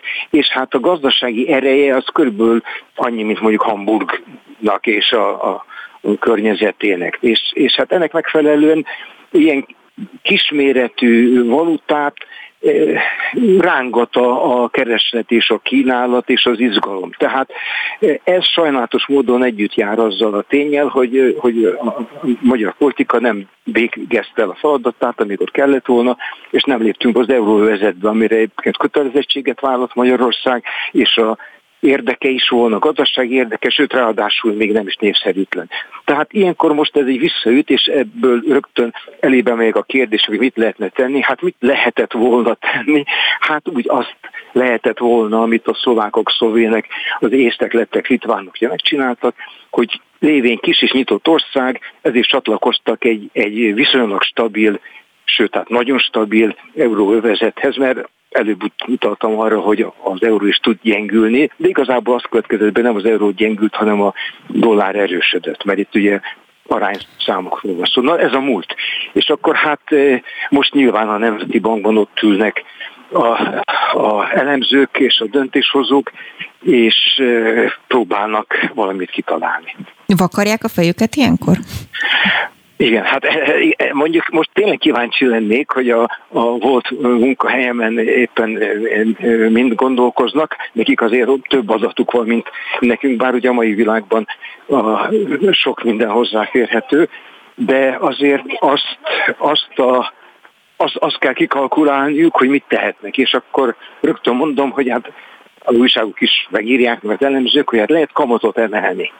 Uh-huh. Na most már itt is elég magas, de nyilván nem eléggé magas, és a magasabb kamat az elvileg, elvileg, de itt most ezt aláhúztam kétszer, stabilizálja a helyzetet, mert hát akkor magasabb a kamatszint, érdemesebb tartani a forintot, aki tehát lekötötte és, és ül rajta, akkor nem veszik olyan szívesen, de azért ebből az is következik, hogy ha valaki pánikol, akkor nem nagyon izgatja az, hogy most 4% helyett 5 kap, 5 ha, ha, helyett hatot, uh-huh. ha attól fél, hogy a pénze úgy egészében elveszti értékének további 10%-át. Hát akkor elszalad vele. Mit jelent, hogy elszalad? Gyorsan befekteti ingatlanba, hát, aranyba, dollárba? Hát eh, dollárba, igen, igen, igen. Hát nézze, hogyha én most beraktam volna pénzemet egy évvel ezelőtt dollárba, akkor most 12%-at bejebb jelennék, hát nagyon kevés olyan beruházás van, hogy év alatt 12%-ot hoz, de ezt most csak például uh-huh. mondom, és én nem is a magam pénzügyét hozom ide, inkább csak ezt példának említem, hogy hát akinek nagyon sok pénze van, akkor nem is tud mit csinálni, próbálja azt, azt kitalálni, hogy, hogy mentse meg. De a nagy gond az velünk van, ugye, akik, akik itthon élünk, jövedelmünk ebben van, a aktíváink ebben van, a lakásunk értéke forintban van, tehát igazából itt az inflációs hatás a következő nagy kérdés, mert eh, hát ha ennyire gyenge a forint kifele, akkor ebből az is következik, hogy, hogy hát a, a vásárló ereje az is gyengülni fog. Itt importon keresztül minden sokkal, de sokkal drágább lesz. Már most elvileg drágább lenne a benzin, csak éppen bizonyos speciális magyar okok miatt ez most nem tudom mi lesz ezzel, de amíg maradt ott, ahol volt. Magyarul az infláció még a jelenleginél is jóval magasabb lesz, hogyha ez így folytatódik, vagy most már szinte biztos, hogy magasabb lesz? Szinte biztos, sajnos azt kell, hogy szinte biztos. Ugye a februári adatokat nem látjuk, mert az majd a hónap közepén készül el, és abban még nincs benne a háború.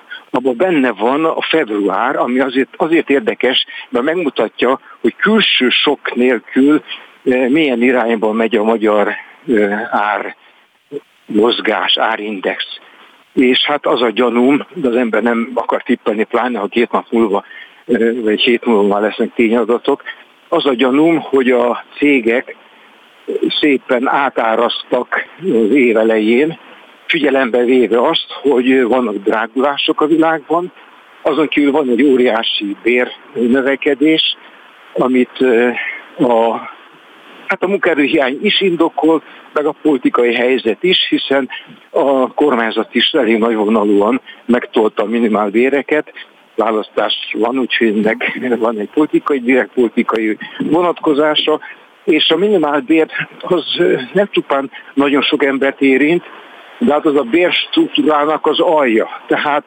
az maga előtt görgeti, tolja fölfele a összes többi íbért. Na, tehát van egy van egy költségnövekedés, van egy kereslet, bővülés, hiszen jobban élünk, még visszatérítést is kaptunk a befizetett ezt hiányból, miért nem emelkednének az árak? Tehát nagyon meg lennék lepve, ha a februári árindex nem lenne jó magasabb, de egyébként nagyon magas januári. És ez még csak a február, még ebben nincs benne a háború, ami ugye később jött.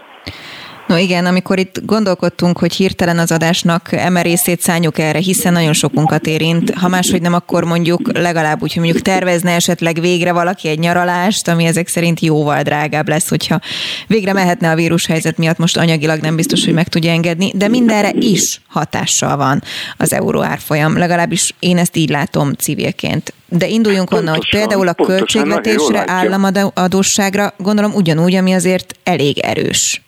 Na most itt azért, itt már vannak huncutságok.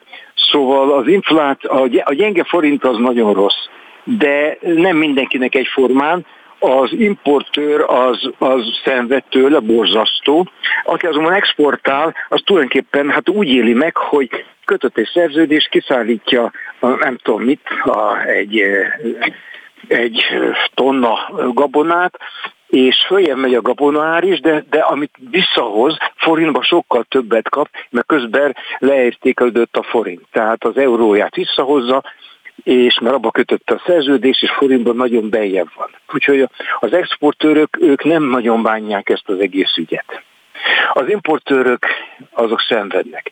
Az inflációt az egész feljebb tolja, és akkor most jön a huncutság, hogy el kell árulnunk a hallgatóknak, hát ez a költségvetésnek igazából jó. Nem szívesen mondom, de hát gondoljon bele, hogy a legnagyobb bevétel a költségvetésnek a, a fogyasztáson van, áfa, mondjuk 27% áfa, följebb megy az ár, akkor 27% is többet jelent, mert nagyobb összegre rakódik rá. Ha följebb mennek a bérek, akkor a, a befizetett bérterhek is gazdagítják a költségvetést.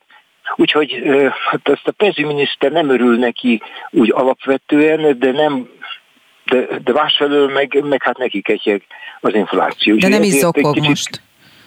Hát szóval, szóval ezért két, két lelke van minden esetre a mindenkori pénzügyminiszternek, mert természetesen népszerűtlen dolog az infláció, de az ő költségvetési pozícióját némileg erősíti. Kivéve, és akkor most jön még az a része, kivéve, hogyha a adósságán nak jelentős része devizában van, mert akkor természetesen neki is, mikor megvásárolja a forintot, hogy kifizesse az euró, vagy, vagy yuan, vagy uh-huh. dolláradósságot, akkor természetesen többe lesz. Úgyhogy ez még az is érdekes kérdés, hogy milyen hányada a magyar államadóságnak a nem forint. Mi Én ezt úgy, nem tudjuk? De, de tudjuk, olyan, olyan 20 százalék. Azért 20 az jelentős. Igen, nem csekély, és akkor nem említettem a cégeket, mert azért hát a, a, a MOL, a, a bankok, a, a Richter, hát ezek tipikusan a forintot is vesznek fel, meg devizaadóságok is van, hát ott abban a különböző deviza rész az sokkal drágább. No, innen folytatjuk akkor Bot Péter Ákos közgazdász egyetemi tanár volt a vendégünk telefonon. Nagyon szépen köszönöm, hogy eddig a rendelkezésünkre állt, és akkor az óra második felében keresnénk még önt, hogy Köszönöm elemezzünk szépen, egyet. Várom. Köszönöm szépen. Köszönöm. És ugye az egyik talán legfontosabb, amire hatással lehet, ez az energiaszektor, ugyanis Varga Mihály például azt mondta ebben a nyilatkozatában, ebben a közösségi oldalára feltöltött videóban, amiről a, úgy beszél, hogy a forint a brüsszeli szankciók áldozata, hogy a forintra és a magyar emberekre a legnagyobb veszélyt az jelenti, ha lebegtetik a szankciók kiterjesztését az energiaszektorra. No, hogy ez mit jelent, azt már Holoda Attilával beszéljük át. Üdvözlöm! Kedves Csokram, üdvözlöm a hallgatókat. Aki volt energetikáért felelős helyettes államtitkár. Mit jelentenek eme mondatok? Hát valószínűleg azt jelenti, hogy megpróbálják alátámasztani azokat a most, mostanában mindenhol olvasott hazugságokat, hogy az ellenzék leállítaná a gázszállításokat. Nem tudom, hogy ki és miért gondolja azt, hogy az ellenzék zsebébe több milliárd köbméter földgáz lapul, amit csak úgy hirtelenbe tudna tenni a rendszerbe. Nem így van. Hát lassan kezdem azt gondolni, hogy ha ellenzék lennék, akkor lehet, hogy nem akarnám megnyerni gazdasági szempontból ezt a választást. Természetesen ez is lehet egy érv, de én úgy gondolom, hogy sokkal felelősebb ellenzék van. Én legalábbis a magam részéről igyekszem mindig felelősen gondolkozni, és amikor engem megkérdeznek arról, hogy lesz-e probléma a gázzal, meg fogunk-e fagyni, stb., akkor én mindig igyekszem megnyugtatni a közvéleményt, hogy ez nem így van. Jelenleg rendelkezünk még azzal a készletekkel a föld alatti gáztárolókban, mind a kereskedelmi, mind pedig a kifejezetten ebből a célból létrehozott stratégiai földgáztárolóban, ami lehetővé teszi, hogy hogyha ad abszurdum elzáródna a gázcsap, én nem várok egyébként ilyet, de ha elzáródna, akkor is túl tudnánk vészelni ezt a elkövetkező időszakot különös tekintettel arra, hogy azért mégiscsak tavaszodik, tehát egyre melegebb a hőmérséklet, egyre kevesebbet fogyaszt az ország.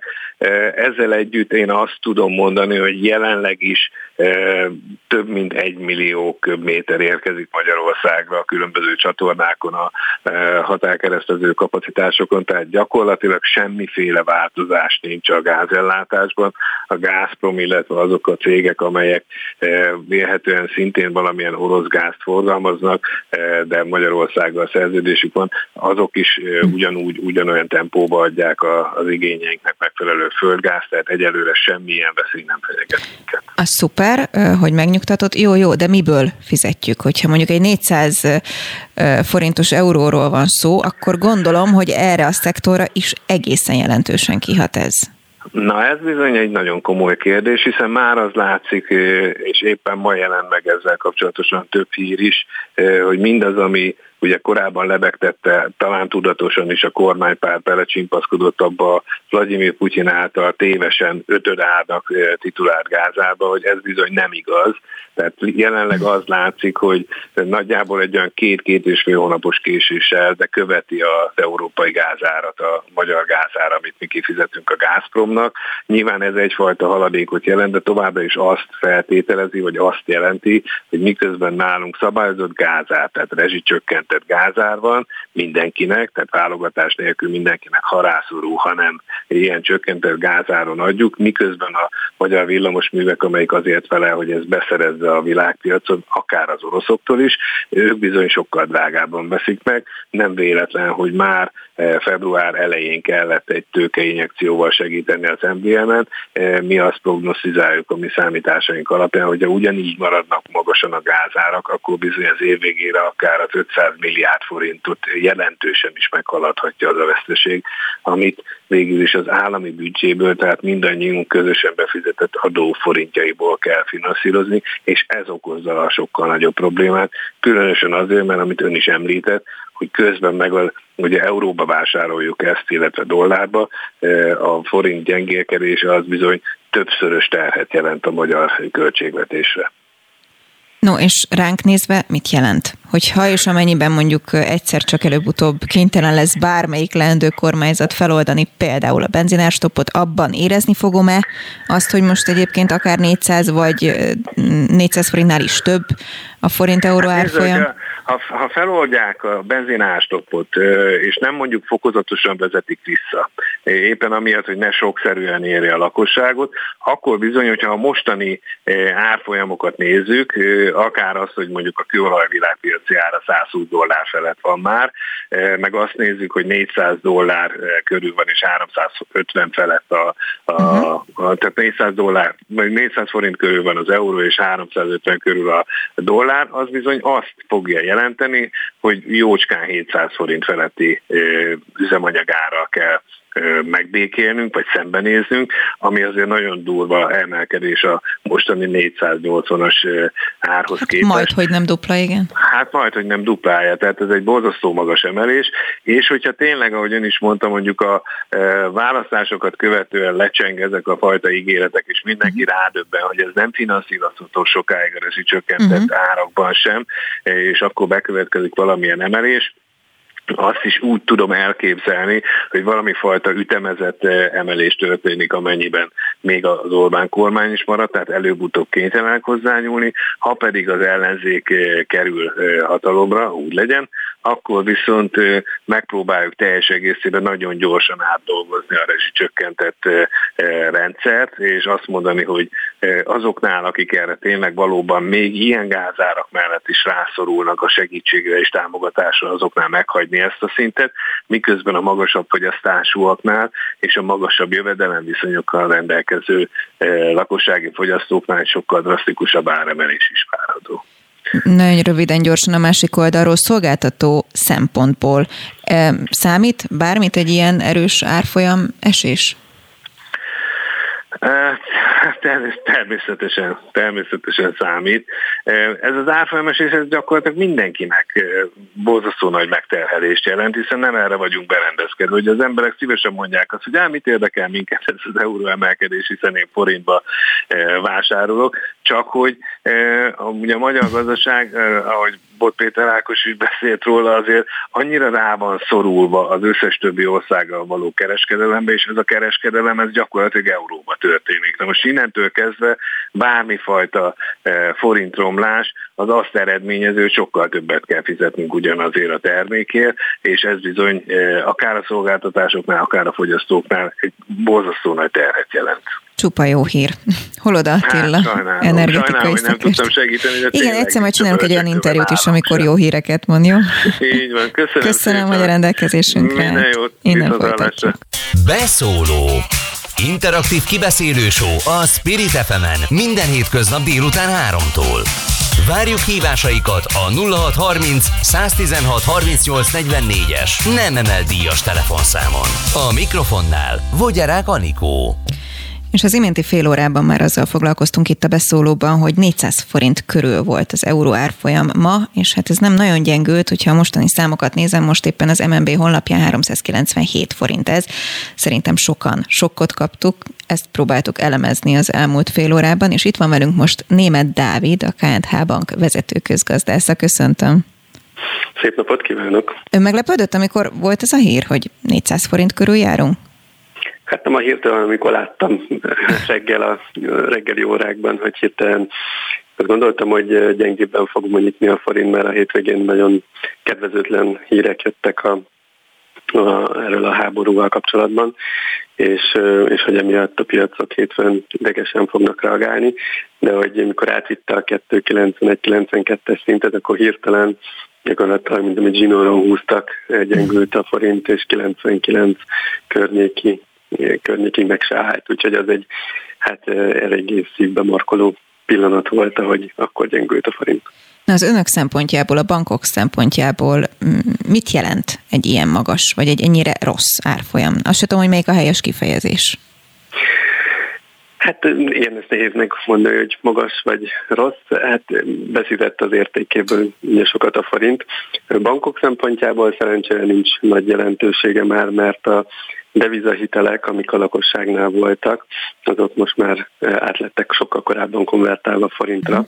Úgyhogy ilyen szempontból szerencsére nincs nagy devizakitettség. A vállalatoknak, akiknek többnyire van devizahitelük, ők általában exportőrök, és nekik akkor van devizabevételük is, innentől fogva ők azért ezt tudják fedezni. Úgyhogy szerencsére a magyar bankrendszernek ez most nem jelent úgy problémát, mint amit mondjuk 2008-9-ben láttunk, amikor még rengeteg svájci front volt. Hogyha valakinek mondjuk van egy eurószámlája és a sima forint számlája mellett, akkor mondjuk boldogan ilyenkor átválthatja minden következmény nélkül? Természetesen átválthatja szabadon devizáról, forintra, forintról devizára, tehát ez mindig szabad konvertálás van Magyarországon, úgyhogy az akkori piaci árból számítják ki neki éppen a konverziós értéket, és akkor az ellenérték az rákerül a másik számlájára. Amikor ideges piacot szoktak emlegetni az elemzők, ahogy ugye ön is tette, akkor mondjuk a részvények tekintetében is elő szokott ez kerülni. Ez van bármilyen hatással egyébként a nagy részvényekre, amiket mindig szoktunk emlegetni, megfigyelnek a MOL, vagy az OTP, vagy a Richter? Igen, ott is azért látszódott, főleg a reggeli órákban, hogy nagyon nagy eladói nyomás alakult ki.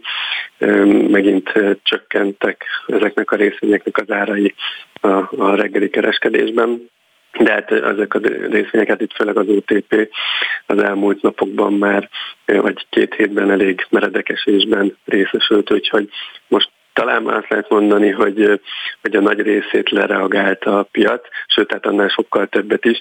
Ugye az a probléma, hogy, hogy mindenki fél a jövőtől, nem tudja, mi lesz, ráadásul elképzelhető, hogy van egy olyan hatás is, hogy például az orosz piacok azok zárva vannak. A tőzsde az nem nyit ki, nem lehet megszabadulni az orosz eszközöktől, és ilyenkor még pluszba ahhoz, hogy likviditást szerezzenek mondjuk az alapkezelők, mert előfordul olyan lakossági szereplő, aki esetleg ki akarja vinni a pénzét az alapból, mert mondjuk fél, akkor neki ezt ki kell fizetni, és akkor, hogyha nem tud éppen orosz eszközt eladni, akkor kénytelen például magyar eszközt eladni, mert az, ahol még van forgalom vagy likviditás, és akkor ebből a szempontból is ez negatívan érinti a feltörekvő piacokat, és így ugye Magyarországot is.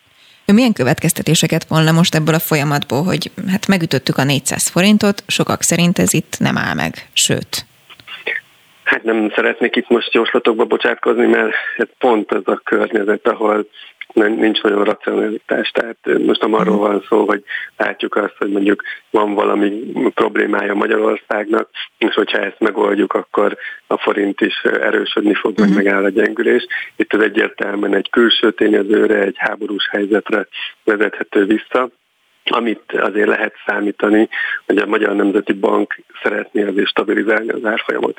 Tehát, ahogy múlt héten is emelt a kamatom, nagy valószínűséggel ezen a héten további kamatemelések jöhetnek, és ez a emelkedő kamat környezet remélhetőleg azért meg fogja majd állítani a forint gyengülést a következő időszakban. Ami viszont azt jelenti, gondolom, illetve kérdezem, nem gazdasági újságíróként, hogyha én mondjuk szeretnék egy lakást hitelt fölvenni, akkor az jóval drágább lesz.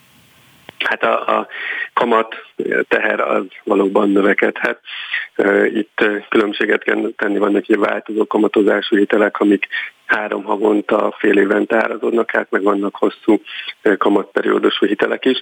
Jelen pillanatban egyébként a rövid kamatok azok sokkal gyorsabban emelkednek, tehát az ilyen 3-6 hónapos kamatperiódus sokkal gyorsabban emelkedik, pont azért, mert arra számítanak, hogy a jegybanknak szigorítania kell, hogy megfogja a forint árfolyamát, viszont a hosszabb kamatok azok nem emelkednek annyit, mert bíznak annyira benne, hogy az infláció azért 3-4 éves időtávon stabilizálódni fog 3% körül, utána tudnak megint kamatot csökkenteni a jegybanknál. Úgyhogy most akár olyan helyzet is előállhat, hogy egy 10 éves kamatperiódusú hitel az alacsonyabb kamattal bír, mint mondjuk egy három hónapos változó kamatozású hitel. No, uh ön szerint, ugye hát tippelgetni nem szeretnénk, hogy mi várható a következő időszakban, de mondjuk mi az oka annak, hogy a környező országok pénznemei nem ilyen szinten romlottak az euróhoz képest? Ennek az egyik legnagyobb oka, hogy, hogy ha például a cseheket nézzük, a Cseh Nemzeti Banknak van a régióban a legnagyobb devizatartaléka. Ha összehasonlításképpen mondjuk a Magyar Nemzeti Banknak van 40 milliárd dollárnyi devizatartaléka, a Cseh Nemzeti Banknak meg 170 milliárd, tehát négyszer annyi devizatartaléka van. Ez azért fontos, mert ebben az esetben a jegybank az be tud lépni a piacra. Ő oda tud állni, hogyha valaki el akar adni csekkoronát, akkor ő megáll, megmondja, hogy ő megveszi ennyiért a cseh koronáját, devizát ad cserébe. Viszont ennek véges határa van, tehát ezt addig tudod csinálni, amíg van devizatartaléka. Hogyha elfogyott a devizatartalék, akkor onnantól fogva védtelen marad.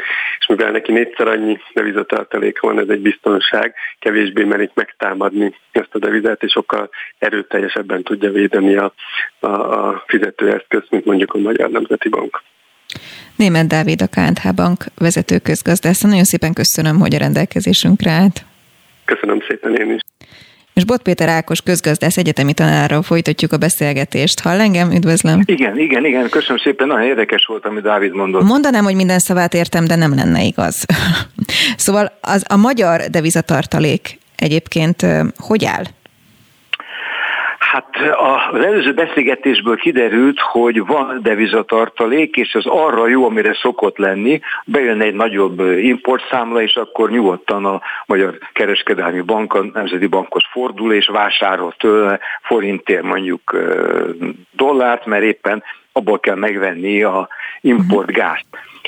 Tehát az rendben van. Amikor azonban ilyen izgalmak vannak, és ugye azt a kifejezést használta a kollégám, hogy támadás Igen. éri a forintot. Most azért ezt, ugye, ilyen háborús időkben csinyán kell bánni, szóval a támadás csak annyit jelent egy, egy ilyen lebegő valutánál, hogy elkezdik e, megszabadulni tőle. Tehát valaki, aki rengeteg forinton ül, most gyorsan gyorsan dollárt akar venni, hát ez nem úgy támad meg minket, hogy rossz indulatból, hanem hát a saját önérdekét követi, aki pedig külföldi befektető nagy banknak a, a treasury tehát ilyen pénztárnoka, és eddig azt gondolta, hogy vesz egy kis forintot, mert, mert a, magyar állampapír hozom az elég szép, az 5,3 százalék egy évben, ezzel szemben a német az 0,2. Na most venne magyart, hogyha a német 0,2? Hát persze venne, ha azt gondolja, hogy a, a forintba 5 százalékon hozam egy év múlva az milyen jó lesz neki, de hogyha attól tart, hogy a forint gyengül, vagy látja, hogy a forint gyengül, akkor ez a pénzügyi döntéshozó valahol a világ másik felén egy, egy mozdulattal szel, megnyomja az eladni gombot, és elkezdi eladogatni. Tehát ez nem úgy támadás, mint, mint uh-huh. egy lángszóróval lepezselni falut, hanem, hanem egyszerűen ügyleteknek a sokasága. És amikor normál világ van, akkor vesznek, adnak, vesznek, eladnak, az árfolyam nem nagyon rángatózik, most azonban, most azonban ez van. És akkor, amit a kollégám elmondta, hát ilyenkor a Nemzeti Bank tud segíteni, ha nem nagyon veszik a forintot, akkor majd ő megveszi. Uh-huh. De ahhoz el kell adni a devizatartalékjából. Ezt úgy is mondhatjuk, hogy elégeti. És ugye ez a, ez a slang már azért arra utal, hogy hát ha eladja a dollárját, és hogy visszavásárolja a forintot, mert másnak nem kell, akkor kevesebb dollár marad másnapra. És hogyha harmadnap is, meg negyedik nap is ezt kell csinálnia, akkor ez a tartalék le tud olvadni, és ami tartalék nincs, az nem tartalék. Ott akkor baj van. Tehát ezért én nem tudom, hogy most Nemzeti Bank termeiben mit csinálnak, nyilván latolgatják, hogy érdemese egy kicsit interveniálni, tehát egy kicsit a tartalékból föláldozni, de hogyha azért ez, és az a híre megy, meg látszik egy idő múlva az adatokból, hogy a Nemzeti Bank kisebb tartalékon ül, az azért azt is jelenti, hogy még kisebb a védelme holnap után, meg egy hónap múlva, meg két hét múlva, három hónap múlva. Szóval ez egy, ez egy nagyon nehéz döntés, hogy szabad-e a tartalékot felhasználni a valuta védelmére, a valuta árfolyamának a védelmére. Nem tudom, érthető volt ez, nem akarom. Azt hiszem, igen. Délutáni zavarba hozni, igen. de ez nem, ez nem annyira bonyolult dolgok. Tompen, igen, szóval Tompen, ezek, ezek elég egyszerű dolgok, csak hát a, a tét nagy, meg az összegek nagyok. No ki az, aki biztosan rosszul jár egy 400 forintos euró kapcsán? Na most ugye már mondta, hogy hát végre elmehetne nyaralni. Na, igen, tehát hogy nekem ezek a civil dolgok a jutnak eszembe, hogy igen, mennék hát nyaralni. Vagy van. például mondjuk nekem, ami rögtön beugrott, az az építőipar. Csomó mindent behozunk, eddig is iszonyat drága volt, vagy bajban volt a szektor. Én azt gondolnám, hogy az ott még, még nagyobb gond, ha valaki építkezik. Igen, sőt, meg, megrendelt Kínából egy kütyüt, és a, és a Hoppá, euróban van áram, mert ugye a forint az nem, nem nemzetközi valuta, hát az, ami szerintünkhöz közel áll, hát még, hát Vicceltem. Jó, ezzel most mosolygok, nekem az én aláírásom rajta volt a forinton, nekem a szívemhez nagyon közel áll a forint, de hát azért őszintén szólva az egy picurka kis fizetőeszköz. Na, szóval aki, aki, aki importál, aki, aki devizában kötött egy ügyletet, már pedig megrendelt Kínából egy egy hangszórót, akkor annak most többet kell fizetni. Elmegy, elmegy az eurózónába, akár Kassáig elhatol, vagy elmegy Szlovéniába, átlépő a határt, nem beszélve el akar menni Bécsbe egy, egy múzeumot megnézni, akkor ugye azonnal érzi, hogy, hogy 10, mondjuk 10 kal többet kell fizetni. Tehát megdrágult a nyugat. Na most nem a nyugat drágult meg, hanem ő lett szegényebb. Úgyhogy az importőr és mindenki, aki, aki, aki hát forintban szerzi a jövedelmét és, és nem abba költi, rosszul jár. Most aki, kinek jó? Hát a idejövő angol része Na. fiatal, szóval nekik nagyon jó. Mondjuk így, szórakozó fiatalember, Igen. neki nagyon jó. Ez egy nagyon olcsó. Mennyivel olcsóbb a sör? Itt nagyon olcsó a sör, itt, itt pontosan háromszor annyit kap, mint hogyha Bodding, Boddington rendelne meg ott a, a, a, a, az én kedvenc valamikori kocsmámba, e, mert tényleg egy kicsit drágácska ott a sör, hát itt, itt neki aztán pláne nagyon olcsó.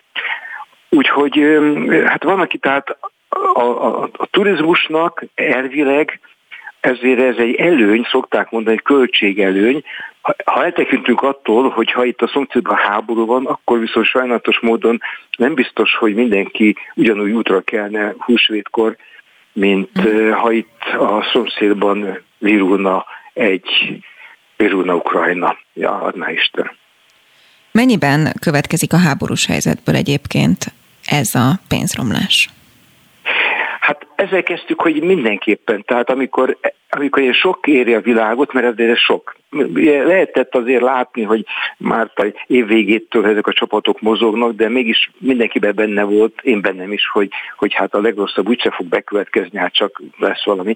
Mindenképpen amikor jön, akkor az egy sok, és ilyenkor a menekülési ösztön, meg a, meg a menteni kell a, a, a vagyont ösztön tereli a menekülő valuták felé a, a pénzáramlásokat. Úgyhogy ez, ez mindenképpen ez első sajnálatos módon logikus reflex. Ami ezután jön, és ez egy már nehezebb kérdés, amit most fel fog tenni, hogy, nem, hogy, hogy na és utána mi lesz, mert meddig tart, mert erre már nem közgazdász kell kérdezni, mert őszinte az az, hogy nem tudjuk. Hát ha, ha egy elhúzódó Afganisztán típus, most a legrosszabb verziókat mondom, konfliktus van a szomszédban, az, az óriási árnyat vet arra az országra is, amelyik egyébként a konfliktusból katonai értelemben kimaradna. De hát semmilyen értelemben senki se tud kimaradni, amikor amikor, amikor lőnek, amikor, amikor bombáznak, amikor menekültek vannak. Szóval ezért, ezért itt őszintén el kell mondanunk, hogy, hogy itt nem nagyon lehet az ember bölcs, mert nem tudjuk a stratégiai vonatkozását az ügynek. Legalábbis én nem, nem láttam, nekem reményei vannak, meg félelmeim, de hát a jövőt nem látjuk. No, hogyha szoktak emlegetni ö, hozzáértő gazdasági emberek ilyen lélektani határt, amit hogyha áttör, például mondjuk egy devizaforint árfolyam, akkor ugye onnan nincs visszaút, és valami hasonlót már ön is mondott, amikor az előző fél órában beszélgettünk, hogy hát nem valószínű, hogy a 3.30-as szintre vissza fogunk menni. Akkor ez most egy újabb ilyen lélektani határ lehet? Hát én annyira nem bízok, mint a, a tőzsdén mozgó fiatalok, akiknek vannak különböző ábráik, és megmutatják, hogy itt van egy vonal, amit ha áttör, akkor a, a mozgás. Én, én nem tudom, tehát az bizonyos, hogy az ember, mikor azt hallja, hogy 400, egyébként most gyorsan elszaladtam a két beszélgetés közben megnéztem, és hát az lett, amit én, én sejtettem, hogy hát azért visszament, vissza, hát most már kicsit fura, visszaerősödött, ugye hát ez most nevetséges kimondani, hogy nem 400, már csak 393 mondjuk. Tehát, hogy amikor van egy ilyen pánik, meg van egy ilyen első izgalom, akkor utána egy kicsit, kicsit leülepszik a por utána egy kicsit elcsendesednek a dolgok, aki már gyorsan megszabadult a pénzétől, lezárt egy pozíciót, tehát kellett fizetni, és gyorsan összezett a pénzt valahonnan, akkor az, az megnyugszik. De, de, de hát nem tudom, szóval én, én nem, én ezekben nem nagyon hiszek, de hát az kétségtelen, hogy ha elhangzik az, hogy 400, akkor az ember a szívéhez kap. Hát korábban korábban ilyen volt, hogy ha, ha, ha kenyér ezer forint lesz, és akkor az egy rémisztő üzenet volt, hát tulajdonképpen ha valaki jó minőségű kenyeret vesz, akkor minden minden izgalom nélkül megfizeti az 1000 forintos kenyeret. De hát ez egy más történet. Egy jó minőségű forintért pedig akár a 400-at. Szoktunk ilyet, igen, lélektani határ. Cigarettán mondták mindig az ismerőseim, vagy például ugye a benzinnél is mondogatták. Ja, akkor, akkor nem ülünk be a kocsiba, hogyha ha, ha 500. Lesz igen, hát- várható egyébként ilyen típusú hatása ön szerint ennek az árfolyamnak, hogyha mondjuk ugye 400 forintot megütött, akkor kevésbé fogunk mondjuk utazni, vagy akkor kevésbé vásárolunk, nem tudom, akármit? Nem, nem tudom, hát nyilván van azért egy ilyen hatás, de azért van, vannak még közvetlenebb hatások, a, a, bírja az ember büdzséje.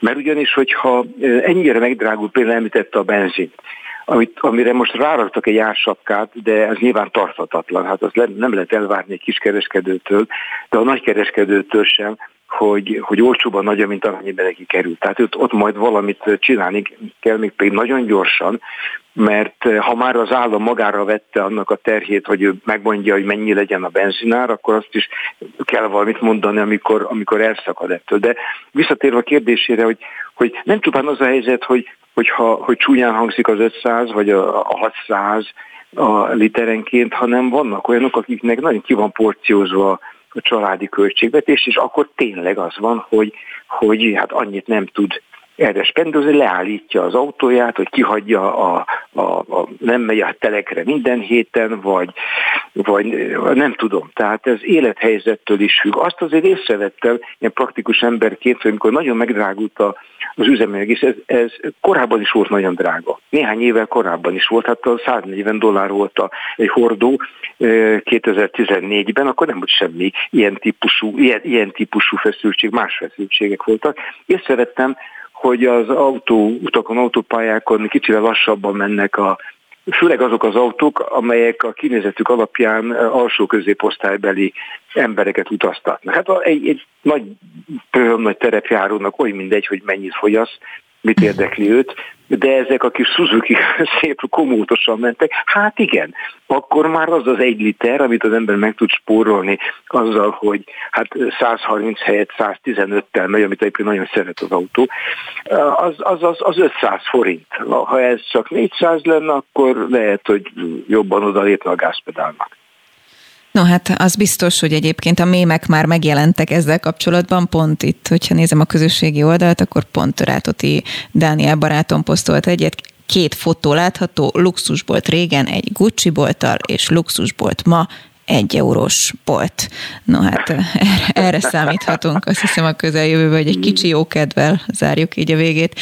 Bot Péter Ákos közgazdász egyetemi tanár, nagyon szépen köszönöm, hogy a rendelkezésünkre állt, és elmagyarázta, köszönöm hogy mi szépen. lehet a háttérbe, és mire köszönöm számíthatunk. Szépen. Legközelebb talán vidámabb témában, de Igen, mindenkivel ezt próbáljuk megbeszélni, ez mostában nem jön össze, de kívánom, hogy legyen így, hogy tudjunk vidám témában is beszélni. Köszönöm szépen. Így legyen. Önöknek pedig a figyelmet köszönöm a szerkesztő Hadobás Bernadett nevében is.